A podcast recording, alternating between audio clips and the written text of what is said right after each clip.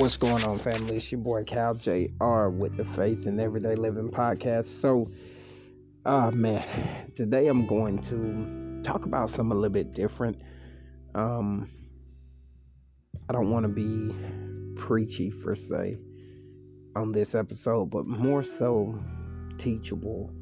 Um, I want to bring out a few principles that I found within the Word of God and I want to see how it can enrich and bless your life. So I'm going to come out of Mark chapter number 8 and then I'm going to dive into just a small portion of Mark chapter number 9, but I'm going to go to the end of Mark chapter 8 verse 34. It says, When he had called the people to himself with his disciples also, he said to them, Whoever desires to come after me, let him deny himself and take up his cross and follow me. For whoever desires to save his life will lose it, but whoever loses his life for my sake and the gospel's will save it. For what will it profit a man if he gains the whole world and loses his own soul? Or what will a man give in exchange for his soul? Now I'm going to jump over to Mark 9, verse number 33. Uh, it says, Then he came to Capernaum, and when he was in the, out, the house, he asked them, What was it you disputed among yourselves on the road? But they kept silent, for on the road they had disputed among themselves who would be the greatest. And he sat down, called the twelve, and said to them, If anyone desires to be the first, he shall be the last of all and the servant of all. I'm going to stop right there. Um, I want to bring out two principles between Mark 8 and Mark 9. Uh, but if I had to put a thought to this episode, I believe I would call this episode the revealing of greatness. The revealing of greatness. And what I want to look at and what I want to help you see is how many of the things that you're dealing with and many of the things that you're going through in your life are necessary for the revelation of your greatness. Uh, it is necessary for the revelation of the timing upon which God will reveal you to the world with his name and his stamp of approval on you, when he will reveal you and draw men and women into the kingdom of God through using you, when he uses you as a vessel to be poured out and used in the lives of others, whether it's a crowd of five or a crowd of 500, um, I want you to understand that there is a time of revealing, and sometimes it's hard to wait in that time. But we're going to first look at some strategies and then we're going to jump over to chapter 9 and look at why Jesus told them that the lad that in order to be the first you have to be the last. And so looking at verse at chapter 8 uh, verse 34 he told his disciples whoever desires to come after him let him deny himself take up his cross and follow me. And so Jesus said the first part to being uh, connected to me and having a relationship with me and living this life and following the way, believing on me and living according to faith is that you have to deny yourself, take up your cross and follow me. That means that you no longer plan everything in your life by what you desire, but you plan and you build according to what God has given you vision of. Uh, when you take up your cross and you follow me, you're saying that I crucify my flesh. I crucify uh, the sin in my life. I crucify those things that I want to do. I crucify my dreams, my hopes, my ambitions, my plans, and I trade them in for the purpose of God in my life. And so when we begin to trade it in for the purpose of God, that adds value to our personal stock per se. It, it adds value to who you are and it adds value to what you are pursuing in life because you uh, take gratitude in realizing that you are standing in the place of God in your life. It, it, it gives you a sense of um, peace, knowing that you will prosper because you are in the place of God and you are doing what God has called you to do. So he says, For whosoever desires to save his life will lose it, but whosoever loses his life for my sake and the gospels will save it. Uh, so he's saying that if you get caught up in in the world and if you get caught up in trying to be successful according to the world's standards and if you get caught up in your success and caught up in money and pulled away from God completely, you will lose your life because you will die and find yourself in an eternal damnation. You'll wake up and find yourself in hell because you never pursued your purpose. You never walked in faith. You never encountered the God of Abraham, Isaac, and Jacob, and you never had a relationship with him. So you have to deny yourself. If you have this selfish attitude in life that it's about me and it's about mine and it's about what I have gained, then you will lose relationships and you will will lose opportunities and you will lose blessings and you will lose time. And and I promise you if I had time I would go into how we add and take away days from our time on this earth. But but I, I'm not going to get into that. I would have to go Old Testament to bring out some of that teaching. But he says if you desire to save your life, you'll lose it. But if you lose your life for my sake and the gospels, you will save it. Meaning that if you deny your plans that you have strategized, the things that you have come up with to follow the purpose of God, you will gain life. He says, For what will it profit a man if he gains the whole world and loses his own soul? You have the fame and you have your earthly reward, but you have missed out on your crown in heaven.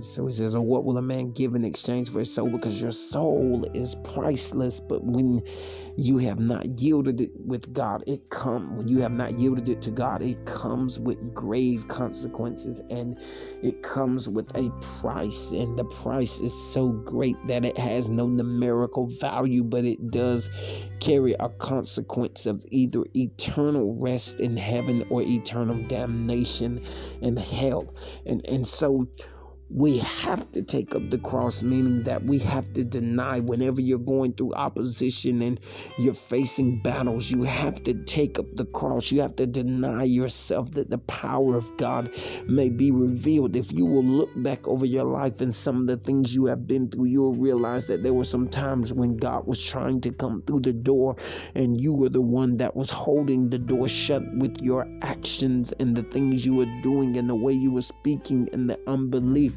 that was in your own heart.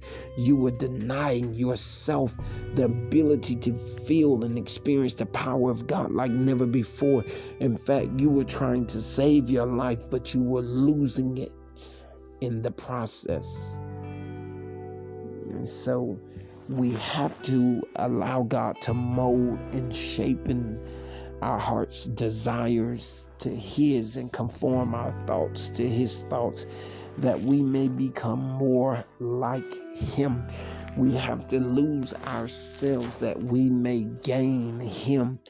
Uh, if we are going to be prosperous and if you're going to make an impact, you have to lose yourself and gain more of God. And the more God you gain, the more God you can dispense and disperse to the people around you but it starts the journey to being successful and being prosperous starts with denying yourself that you may see the prosperity of others. And so the second thing i want to look at is in chapter 9 verse 33 he tells them with verse 35 actually he said, If anyone desires to be first, he shall be last of all and servant of all.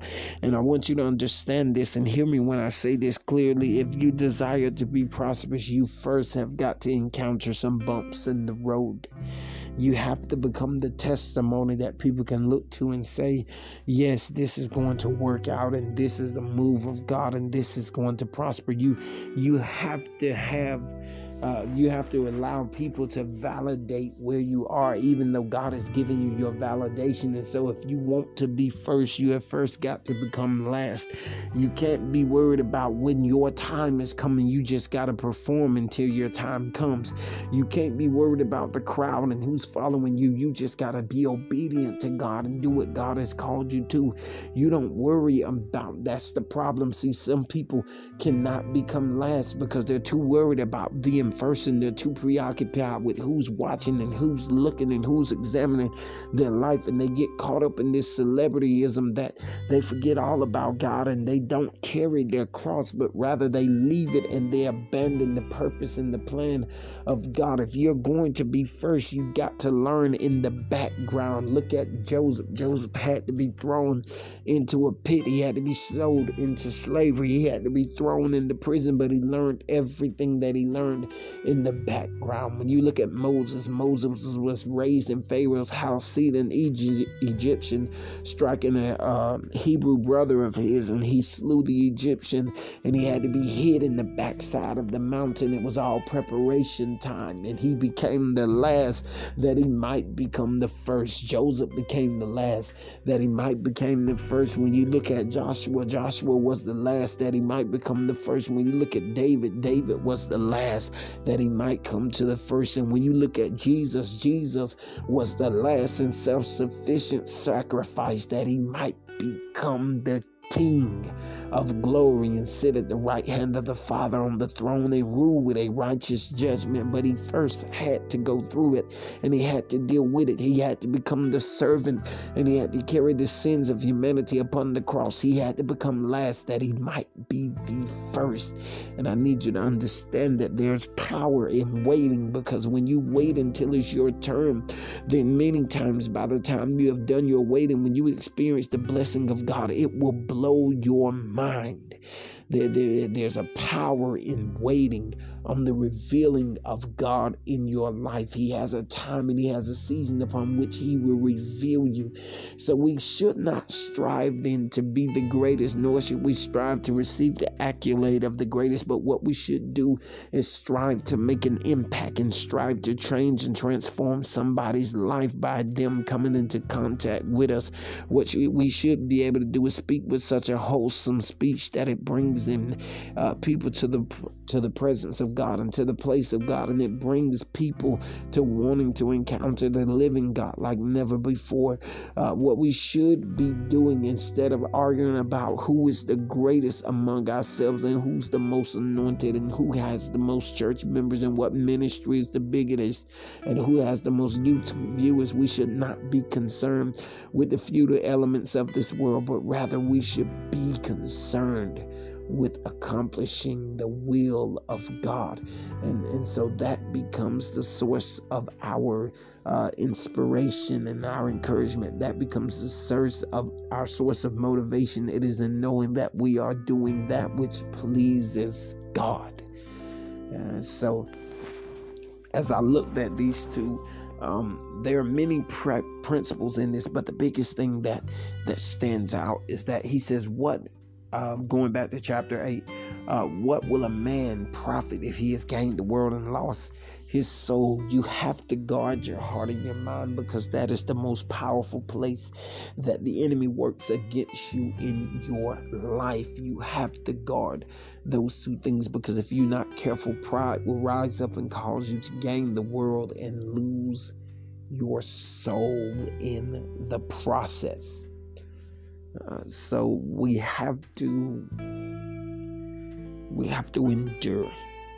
We have to endure and we have to just wait on the revealing of God. We we have to deny ourselves, deny our plans and our purpose and seek his face and follow what God is doing in this time and in this season. And don't worry about how small nor how big. Don't worry about being the greatest because it's not about who's the greatest, it's about who is effective. That's what God is looking for people who are effective. If you deny yourself, you'll become effective. Yeah, if you if you wash your hands, you'll become effective. If you wash your hands with the things in your life that do not agree with your life and with some of the people who do not agree with where you are right now, oh my God, you will reach your purpose and you will experience what God has called you to. So you have to follow what God is doing in this time and in this season and let Him lead you in a mighty way. So God bless you, family. I love you. And remember that that is not easy.